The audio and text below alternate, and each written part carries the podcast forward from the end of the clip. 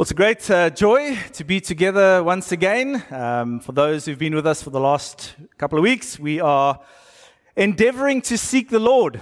Um, and as New Gen this morning has committed themselves to trying to seek God for direction, uh, we are wanting to do that as well as a church. And so, for us to kind of prepare ourselves to do that, uh, we are going through a short little series just on what it means to seek the Lord. Uh, and last week, recognizing that actually to seek the Lord requires faith and obedience, uh, but that also we seek Him through His written word, right? It's the place that we start, otherwise, we come out with some weird theories and weird theologies uh, if it is just left to us. Uh, and this morning, as we look to the second part of uh, what it means to seek God, uh, we're going to look at the element of fellowship. And so, as we uh, read from Acts 2, we see that the uh, Acts 2:42, we see that the early church devoted themselves uh, to the apostles' teaching, uh, to fellowship, to the breaking of bread, and to prayer. Uh, and those kind of the overarching themes or desires of the early church. Uh, and through that, the Holy Spirit was poured out upon his church. We see that thousands were added. Uh, it wasn't great evangelistic outreaches, it wasn't great advertising. Uh, it was the Holy Spirit that moved hearts and moved people toward Jesus. And we want to be a church like that, yes? Marketing's expensive. We don't want to waste money on that. We want the Holy Spirit to truly move hearts, right? That, that we drive ourselves and have ourselves driven to the person of Jesus. And that's what we want to be, a people who are driven to Him. And so if we look at, if we found that slide, oh, you know, Justine, you're such a legend. During worship, I asked if she had the slide, and there it is. Uh, and so we see on the outside there the early church committing themselves to the apostles' teachings, to fellowship, to the breaking of bread and prayer. Uh, but then, obviously, also the overarching theme of it uh, God's call for us to love God and to love others, right? So, we don't want to complicate this following Jesus thing. We want to learn to love God, learn to love others. Uh, the way that we do that is through the making of disciples and for ourselves to grow as disciples of Jesus. And so, we see his lordship where he says, All authority in heaven and on earth has been given to me. Therefore, go and make disciples of all nations, baptizing them in the name of the Father, Son, and Holy Spirit teaching them to obey everything that I have commanded. And then the bottom left, beautiful reminder. He says, Remember, I am with you always to the end of the age. And so our endeavors to learn to love God and love others isn't left to our own abilities, but that Jesus himself, by his Holy Spirit, is with us, helping us to do that. Because it's quite difficult to love people, right? Amen. It is difficult. And so we need the Holy Spirit to help us to do that. And so, as a church in particular, uh, we're also looking at family. We want both blood and spiritual family to be uh, kind of the theme of who we are as a community. And that's why we have noisy little children running around. But we want them to be a part of our worship and for us to figure out how to incorporate kids back into our community. Uh, and to be a part of our worshiping of the Lord. We also are interested in the community, that's the people around us, uh, but then also the priesthood of all believers. That it isn't just left to the mic guy, to seek the Lord, but that for all of us as a community, as a body of followers of Jesus, that we get to seek out the Lord. And so, as a body, it means that the head is speaking to each one of us, yes, about the direction for your life, but also for us as a community. And so we are incredibly open to hearing what the Lord is speaking through our people. Uh, what it does require, though, is courage to either come up and speak on the mic or even to just message or get hold of us in the week and just say, This is what I'm sensing from the Lord. And for those who have found the courage to do that, uh, you will know that we take those words seriously. We really do take uh, what the Lord is speaking through this community seriously. Uh, we throw it into our pot of processing before the Lord. Um, and at many of our elders' meetings, we bring out those words and we say, God, is this you? Is this just us? Was it the pizza maybe we had last night? Uh, maybe this is you, Lord. And if it is the Lord speaking, we want to take it seriously because we do not want to be a disobedient people, but we want to be a people who are obedient to the Lord. So, may that be an encouragement to you that we are serious about the priesthood of all believers. We don't believe any of these chairs belongs to any of us just to sit down, but actually to bring our gifts to bear upon this community. So, if you have your scriptures, uh, turn to 1 John 1 on your phones and your paper, uh, forest killers. Uh, 1 John 1. 1 John 1.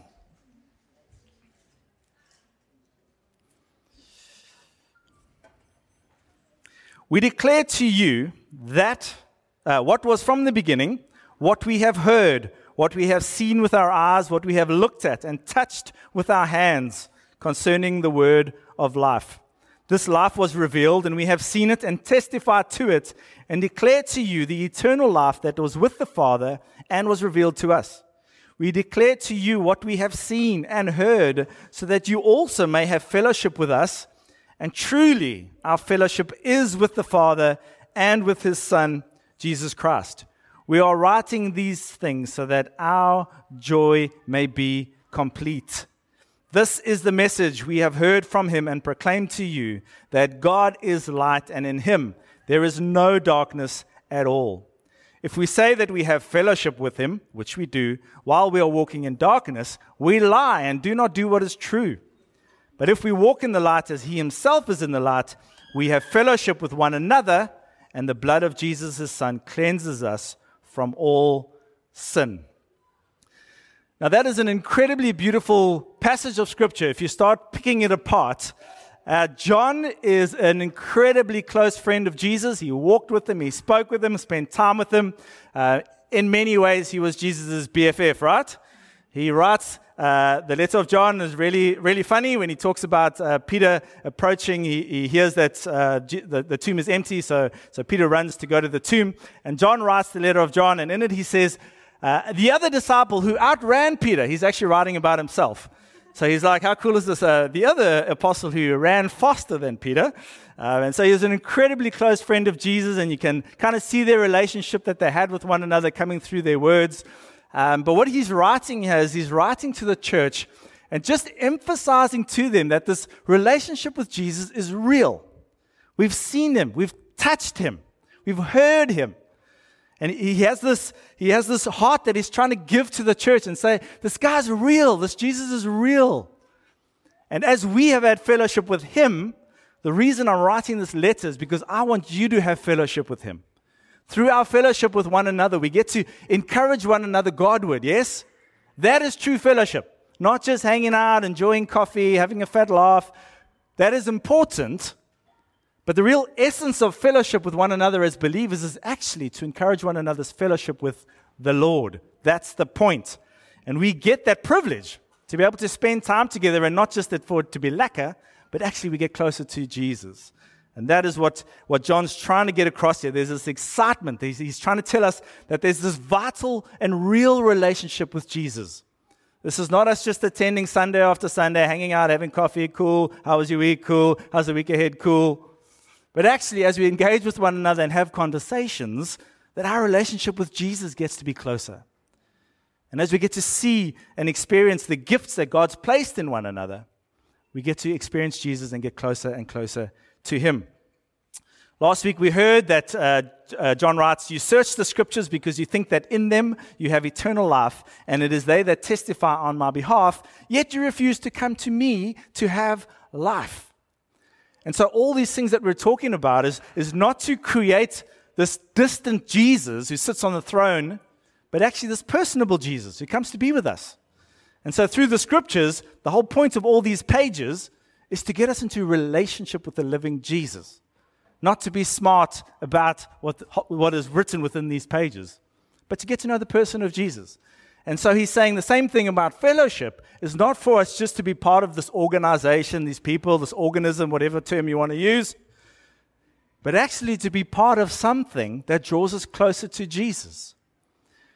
Many people you would hear who've been offended by the church. No, I don't do that whole church thing right. I just sit back at home, me and Jesus. I have this great relationship with Jesus. It's impossible to have a relationship with the head and not with its body. Right?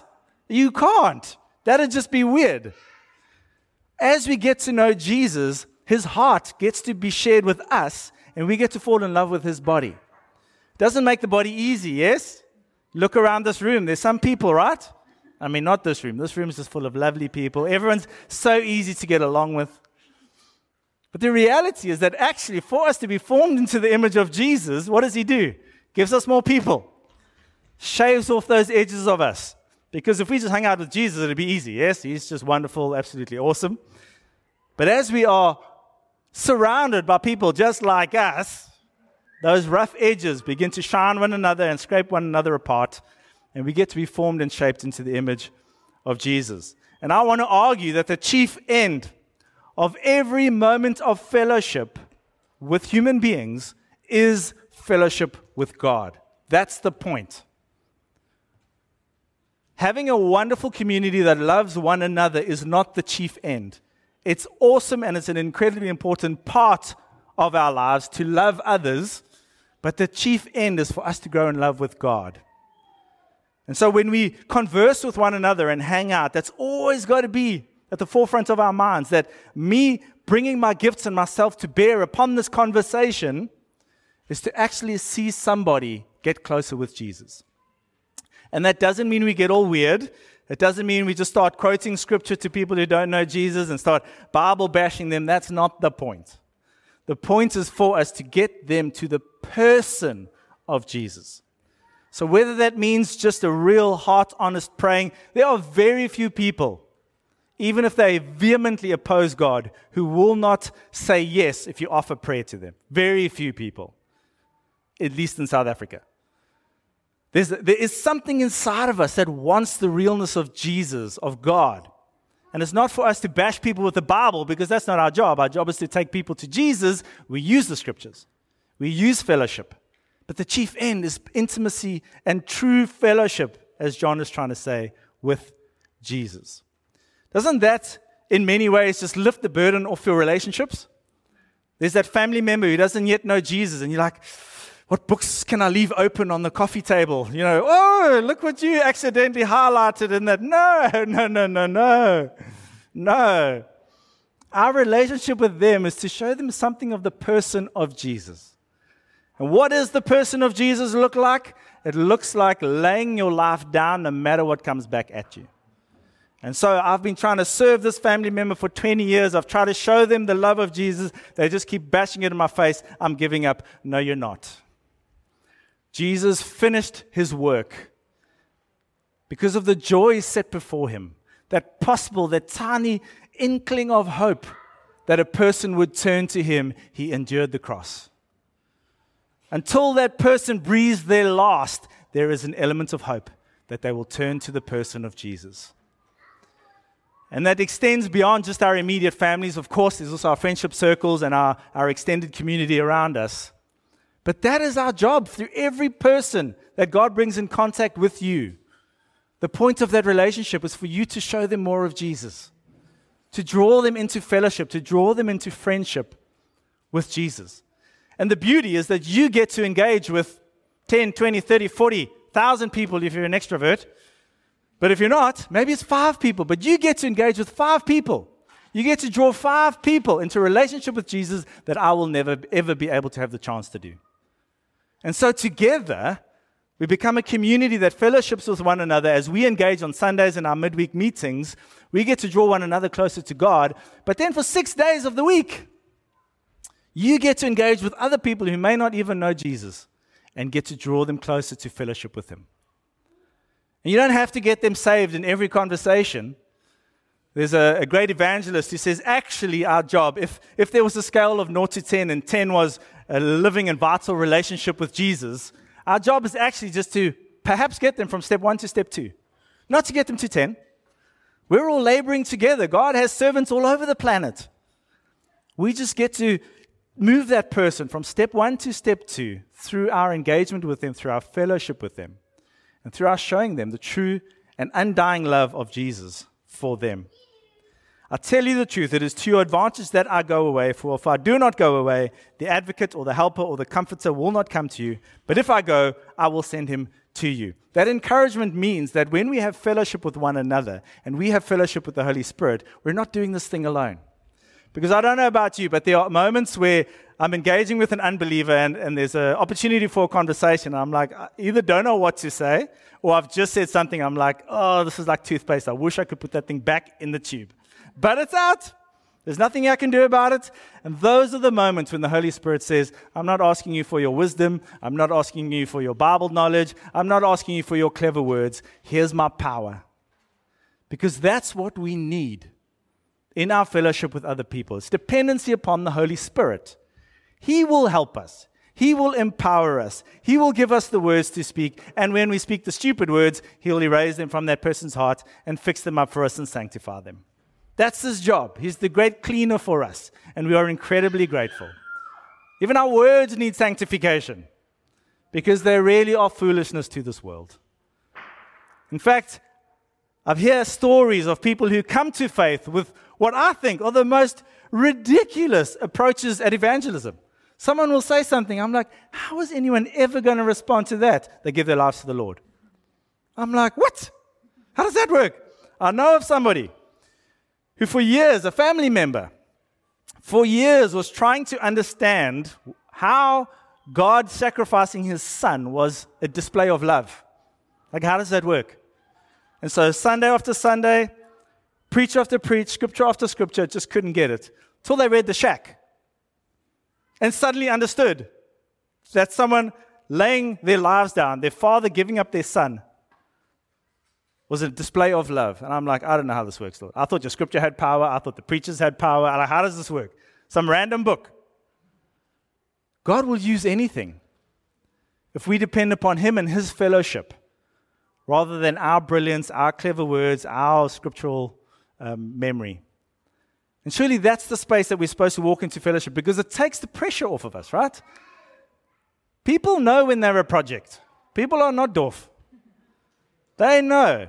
Oh, you're only having this coffee with me because you think it's going to bring me closer to Jesus. What if we just truly loved them, truly wanted to be with them, truly wanted them to meet Jesus? That's not a lie. But they didn't become projects to us, but actually became people that we loved and wanted to experience the love of Jesus for themselves. The Anglicans have been trying to teach us all along the Lord is here, His Spirit is with us. Amen, brother. Amen. The Lord is here, His Spirit is with us. Every time we engage with another human being, the Lord is with you, His Spirit is with you. It takes that pressure off of us. Sure, we have a burden for them, and that always must remain. We must be zealous to see people come to the Lord, but let's not be weird about it. Let's bring Jesus to the conversation. That's who they really want to meet, not you and I. With faith, it is impossible to please God, for whoever would approach Him must believe that He exists and that He rewards those who seek Him. So, when you're having that conversation, do you truly believe that Jesus is with you? I don't know about you, but there's times when I engage with unbelievers and I'm like, oh, Jesus, where are you? You know, I think he's probably more present there than anywhere else. His heart for the lost, we just do not fully understand. We don't. He's at work in their lives, he's at work in their hearts. And so, what he's saying is that every conversation we have in that business meeting where it's just a bunch of ruffians who hate the Lord, Actually, Jesus is right there in that meeting, even though you may not feel it. But that's our own fears, our own insecurities. Jesus is right there. He wants to have fellowship with them more than you want them to have fellowship with Him. He wants them in His house, He wants them as sons and daughters, He wants them as brothers and sisters. Do we truly believe that in every engagement, outside of a Sunday, outside of our midweek meeting, do you believe that God exists and then He rewards those who diligently seek Him? Do you believe that? May that faith and courage be with you every encounter that you have with any other human being. And it may be a saint within the church as well. Every conversation I have with you, I need my faith encouraged. I need to be drawn and reminded that Jesus loves me, that He's good, that He has a plan for my life, that He has a purpose for my life. Every one of us need that. And so we get to have that incredible experience of bringing the fellowship of Jesus to our brothers and sisters, but also to a lost world. He needs to know about Him. We are as in need of the gospel as the unsaved person every single day. We never outgrow the gospel. We never outgrow Jesus. We never outgrow this wonderful message that He wants to be with us and live with us and live in us. And so, if we are to seek God, then fellowship becomes a really important part of what it means to seek God. We can't go hide away like a monk somewhere in the mountains and drink beer all day. Although some of us are like, you know, actually, I wouldn't mind that for a few days. But what it means to actually see God is actually to take what we believe He said to us and entrust that in humility to other believers. Who likes to do that? Anyone? No, we don't. We like to, I heard from the Lord, I'm doing it. We don't like to submit to one another. And so, even as elders, there's certain things I feel for this church, and I'm like, rock and roll and submit it. And they're like, no, we don't think the time's right. I'm like, what do you mean? Of course the time's right. But they don't sense it in the Lord. Are we willing to submit what we believe and we're seeking God for to others around us? Because He doesn't just speak through one of us, He speaks through His body. Do you believe that God speaks to your children? We don't like that one, do we? No, we don't. It's really rough when a five year old rebukes you and they don't even know what they're doing. That's always fun. What did Jesus say? He said it is His will, His food is to do the will of His Father, right? Which means that all of his ministry wasn't just, hey, I've got this plan, let me rock and roll and go and do it. Every moment he was dependent upon the leading of the Father. So, God, what do you want me to do today? What do you want me to do today? What do you want me to do in this relationship? And we want to be a church that is seeking God out. Remember, the leaders were stupid. The shepherds were stupid. Why? Because they did not seek the Lord. We don't want to be a stupid church. We don't want to be stupid people, do we? No, we want to be wise. And that means we need to seek God in everything. And so the number one starting place is the scriptures. So you would never come and say, I believe the Lord's told me I need to go and steal from that person, would we? I bet there are people who have said that. The Lord has sent me to go and kill these people. Crusades. It just gets really difficult when you start reading the scriptures and realize that there's a huge cost to murder. That's not the heart of God. And so, as our framework, we have these words, but then at the same time, there's some nuances around our walking with the Lord that isn't quite clearly spelt out in Scripture. So, what we then need to do is actually commit that to the fellowship. So, whether that's your small group, whether that's your spouse, whether that's the broader community, whatever it is, but as you're seeking God for this year, and in a few weeks' time, we're going to get to that place of actually spending time seeking God we have a fellowship and a community that when we submit that stuff to one another and we grow in fellowship with one another, it's actually the Lord speaking through his people to us. Because God loves the humble, right? He opposes the proud. So when I say, I know what the Lord's saying, stuff all of you, we're going, you're going to have the hand of the Lord going, you know, this is actually my body. I really love her. I'm going to oppose the proud. But when we bring what we believe God has said and submit it to someone, first thing that happens is as it's coming out your mouth, right, you're like, this actually sounds pretty stupid. Doesn't that often happen? I really need to explain this to somebody. And as you start saying it, you're like, oh, now I've started. I suppose I just got to go through with it. But sometimes we do that, and someone goes, actually, there's something in the spirit that I'm sensing in agreement with you. There's, something I feel in God. I think that is right. Maybe we need to just work on the nuances of it. But there seems to be something of God in this. And for me, that actually encourages me and builds faith in me rather than just going out stoksialen, thinking that this is the Lord, and then you turn around, there's nobody with you. But actually, we want to be a people who submit what we believe God is saying, and even in seeking Him, to submit that to one another. Can we be a people who are not living isolated walks with Jesus, but truly submitting our decision making, seeking God out to one another? How many of us, when we've sought a new job, which is actually a major move in our lives, right? Just getting a new job somewhere is not a small thing. How many of us have actually submitted that to a close counsel and said, This is what I'm thinking, this is what I'm thinking, what do you think? Because often they can come back and say, It feels to me like you're chasing money rather than being obedient to the Lord. What do we do with that? Well, stuff here, I'm going to go find new counsel, right? Where's the counsel that agrees with, every, with everything I want to do? But no, it's really good when the left hand says to the right hand, I don't think that's the right thing. But together, let us get before the Lord and find some unity in the Spirit. Does he not say we are of one Spirit? We're united in the Spirit. Do you truly trust that the Holy Spirit that dwells in you and with you can bring unity to your decision making? Do you truly believe that? I've seen it in action, and it's an incredibly beautiful and powerful thing. When we seek the Lord, we bring people around us in fellowship and submit ourselves to them. And I want us to be a community like that. None of us running ahead with our own little thing.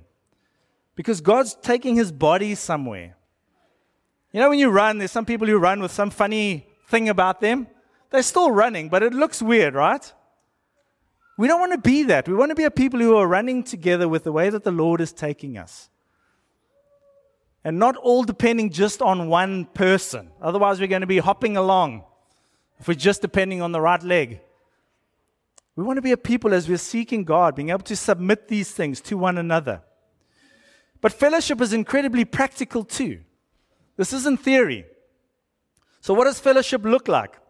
Fellowship looks like when my wife and I are struggling through an area of our marriage to be able to submit that to the elders and say, hey guys, this is where we're at. And for them, in loving fellowship, to come and say, this is what we suggest. How about going forward like this? And for us to submit to them and come through the process stronger in the Lord, stronger in our marriage, stronger as a church. It's a practical fellowship. It's not us checking out and going, oh, our marriages need some work. Uh, it's probably time to check out the body so that we don't damage them. Let's go sort out our marriage and then come plug back in. Surely the best place for a body part to get healed is on the body. Surely. Surely it's the rest of the body that says, you know what? Let's send a little less blood over there because the elbow needs it right now. Let's send the life over there. And so, whatever you're struggling with and whatever you need to seek the Lord, this is the place where you get to fellowship with human beings, but somehow we get to fellowship with the real person of Jesus through that. So when you're struggling with something, disc- I mean, that's our immediate response, right? Let's disconnect to go and sort this thing out. It's the wrong response. Let's dig into the body. Let's ask those closest to us look, I'm really struggling even to ask you this, but I'm struggling with this. Can you help me? Because also, when we're stuck in our sin or even just some of our stupidity, we just can't see the wood for the trees, right? So they get to come from an objective point of view with love and say, hey, what about this? Why don't you come here? Let's go speak to this, go do that. Let's, and to humble ourselves and say, listen, I don't feel like I'm in the right place, even to make decisions for my own life. I submit myself to you. And I'm not saying submit yourselves to the elders. We're not the gatekeepers of your life. Jesus is. Submit yourselves to one another. And when you need eldership help, by all means. When you need counsel from your life group leader, by all means. But we get to submit to one another. Because fellowship also looks like the different gifts within this community operating. That's true fellowship. There's a gift that God has placed inside every single one of us. And if we don't bring that gift, this community doesn't become everything that God intends her to be. It doesn't. Because if we're seeking out God for a preferred future, which He very often reveals to the prophetic types, if we cut them out and go like the prophetic's old school, we don't want that gift, just give us these ones, we don't get to see the full counsel of God. We don't get to have that true fellowship with God. And so, whatever the gift is that you bring to bear, as we engage with your gift and as you get to bring it upon liberty, we get to experience the fellowship of God. Your spouse, our relationship with our spouse is either going to, as scripture says, hinder our prayers or bring them to fruition. And so we've got to sort that stuff out, right? We can't just be boxing with our spouse and just think we can carry on. No, we actually have to submit that to the community and go, guys, we need help. We need help here. I think of this week, my wife had an op a few weeks ago, and we've just had meals pouring in over the last few days. That is the fellowship. That is us actually recognizing God in our lives. He's provided for us because apparently men can't cook. So the moment the wife is in bed, people need to provide meals. But it is an amazing gift to us. And this community, I mean, there's this meal roster every other week, right? It's really incredible. And it's not just soups. I mean, these meals are next level. Started listing some of them for when Greg is better, going, just joking, I'm just joking. But what a gift that is to us. It serves us, but also our faith. God provides. The hospitality gifts get to operate. This fellowship thing is very practical. Our Sundays and our midweek meetings is where you get to encounter gifts here on a Sunday. You get to encounter gifts in your life group. You get to have fellowship with one another, but also with God in those moments. And so when you have prayer needs of healing, we get to bring that before the saints and say, Pray with me, please. And as we fellowship with one another, there's an element of bringing the Spirit and bringing the power of God into that moment. And we get to fellowship with God.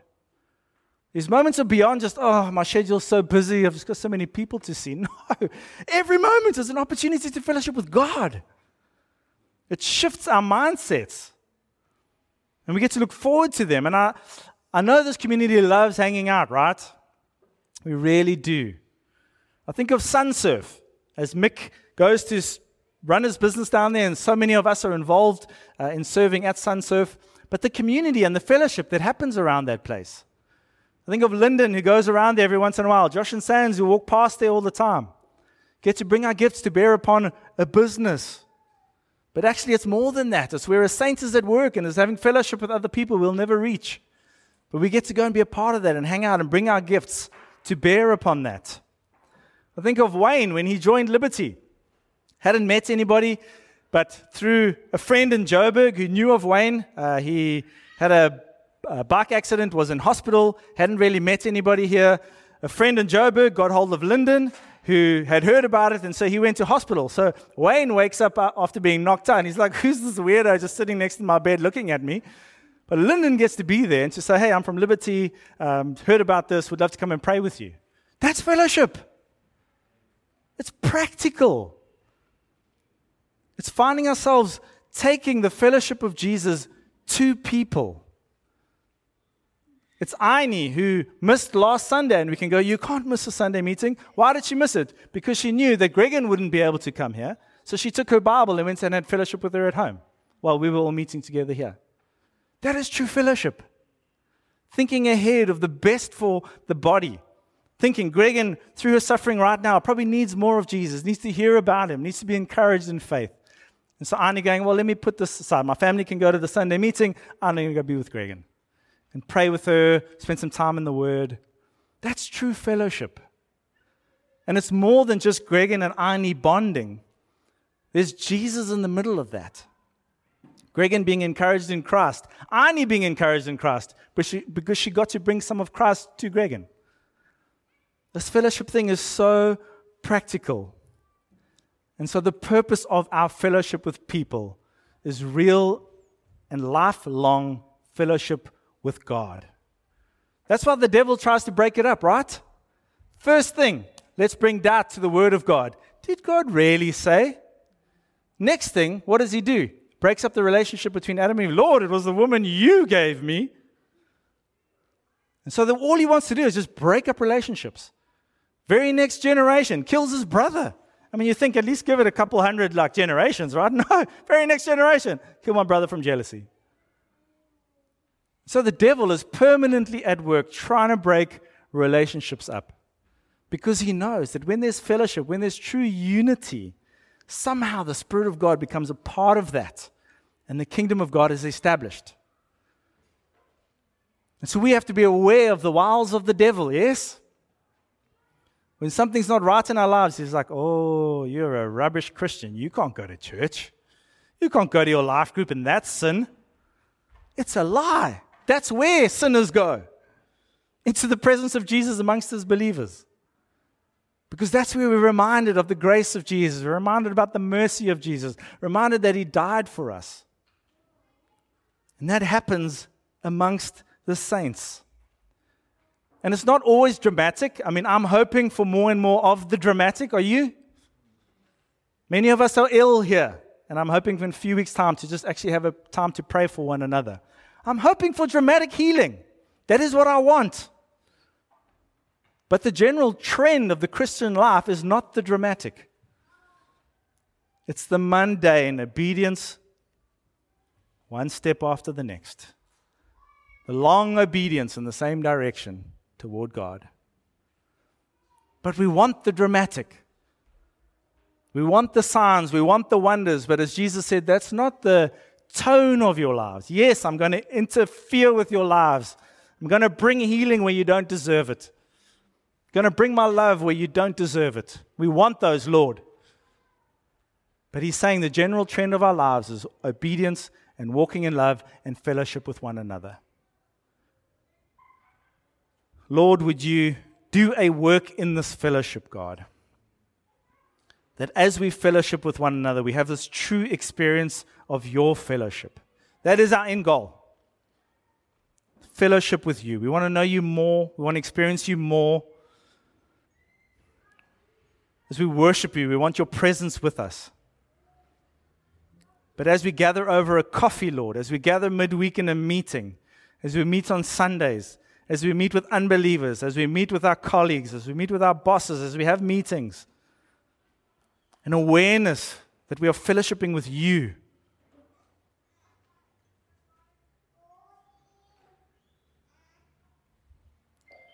Lord, would you grant this people the ability to hear your voice through fellowship? That as we engage in conversation, as we're praying for one another, we'd have one ear to you and one ear to the believer. That as they're speaking, we would hang on the words that we know are from you. Lord, we don't want to walk this walk alone. There are millions and millions and millions of people who are going to spend an eternity apart from you. And even if they do get to bow their knee in their last minute, Lord, they're going to lose the beauty and the gift and the blessing of walking in true fellowship with fellow believers. Lord, would the zeal that you have for the lost burn in our hearts. That we would be a people devoted to fellowship, Lord. We look forward to hanging out every moment we have, whether it's hiking, Lord, whether it's our midweek meetings, whether it's Sundays, whether it's at Sunsurf, anywhere, Lord. We'd be zealous for it because we know that in that place you presence yourself. You presence yourself where the gospel is preached, and the good news of the gospel is that you are reconciling human beings to the Father. Would you use us with that same purpose, Lord? Lord, would you use us in fellowship to draw others closer to you? We ask you, Lord, please do that for us. And so, Every moment we have with another human being lifts it beyond just a meeting, right? Every phone call we have is not just a phone call. Even if it's a split second, we have a moment to lift people's eyes to God. Even if it is just praying for them while we're talking to them, is a moment for us to bring fellowship with God to them. How aware are you of the presence of God in your day to day engagements with other people. Can I ask that this week, every time we see another human being, we go, a person made in the image of God, this moment I have is a moment of fellowship with them. Lord, how do I bring them into fellowship with you? Can we ask ourselves that one question this week to make this thing practical? Midweek meeting, I'm going to life group. Richard's having life group this week. I'm going to go and be part of that life group. Lord, as I arrive there, can you help me to bring fellowship with you into that space. I'm not just leaving this on Rich and Jen. How can I bring fellowship with you? What have you spoken to me in the week? What are you saying to me right now? How can I bring fellowship with you into that moment? As you have a tough meeting with your boss, Lord, how do I bring you into this conversation? Maybe I can't use your name. Maybe I'm not allowed. But can I bring your love? Can you, can you help me to be wise with words, to bring your power to that situation? tough conversation you need to have on the phone. Lord, what do I say? I'm having this moment, Lord. I can bring fellowship with you into this moment. Help me to do it. I mean, our children never misbehave, right? So that's a difficult one. But this week, when there's a tough conversation you need to have with one of your children, Lord, how do I not just repeat what I've experienced in the past? How do I bring fellowship with you to this child right now? And as you do that, you're going to find that you end up having a fellowship moment with the Lord. It's a beautiful thing. And we don't just pull out a textbook and go, this is how we pray, right? Blah, blah, blah, blah, blah. Off you go. No, it's fellowship. There's a realness of relationship. And I think God wants to make in us a people who truly fellowship with one another in a way that we fellowship with God. Can we trust Him for that? Can we commit ourselves to that? Because through that, and through a devotion to His Word, as the first two of the four that we'll be looking at, He then adds people. Because He wants to add people to a community, not because He wants liberty to grow in size, He wants people to have relationship with Him, yes? That's the point.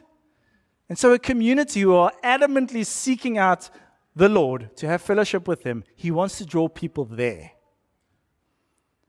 And we never know how long that'll be. Next year, the Lord may say, Josh, off you go to the Karoo. Where's the surfer? Off you go to the Karoo. Do you know what the Lord has for you? One thing I do know is He has amazing things for you. He has placed incredible gifts in you that are not of you, which means they're good. But will you be obedient to Him? Or are you going, oh, I like this church, I like this people, I'm going to be here for the next 50 years, which may be good if that's what the Lord has for you. But what if next year He's saying, actually, I want to move you to this place?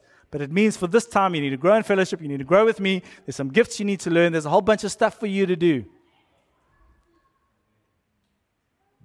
Are we going to be committed to hearing God for ourselves?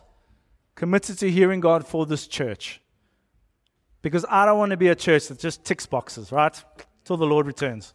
We need to just have our Sunday meetings. We need to have our midweek groups. We need to probably have a prayer meeting. Okay, let's carry on. I don't want that. I want true fellowship with you guys. I want to know when you're hurting. I want to know when you're struggling with finances. I want to know when your marriage is hurting. But I also want to be able to bring God and the fellowship with Jesus into that moment. And for those who are looking from, looking from the outside looking in, going, What is this? What is this beautiful body? Ah, it's the body of Jesus. That's what it is. Real and authentic. Can we trust God for that? Can we trust Him to change and shape that in us? But it's going to take sacrifice, right? Who wants to go sit in hospitals? I hate hospitals. I don't know what it is. My body just switches off. Says, What are you doing here? We should now faint. Let's just do that. That'll be fun. And I've had six children. My wife's had six children. I feel like I had them. That's how painful it was to me. But for some reason, the Lord graced me.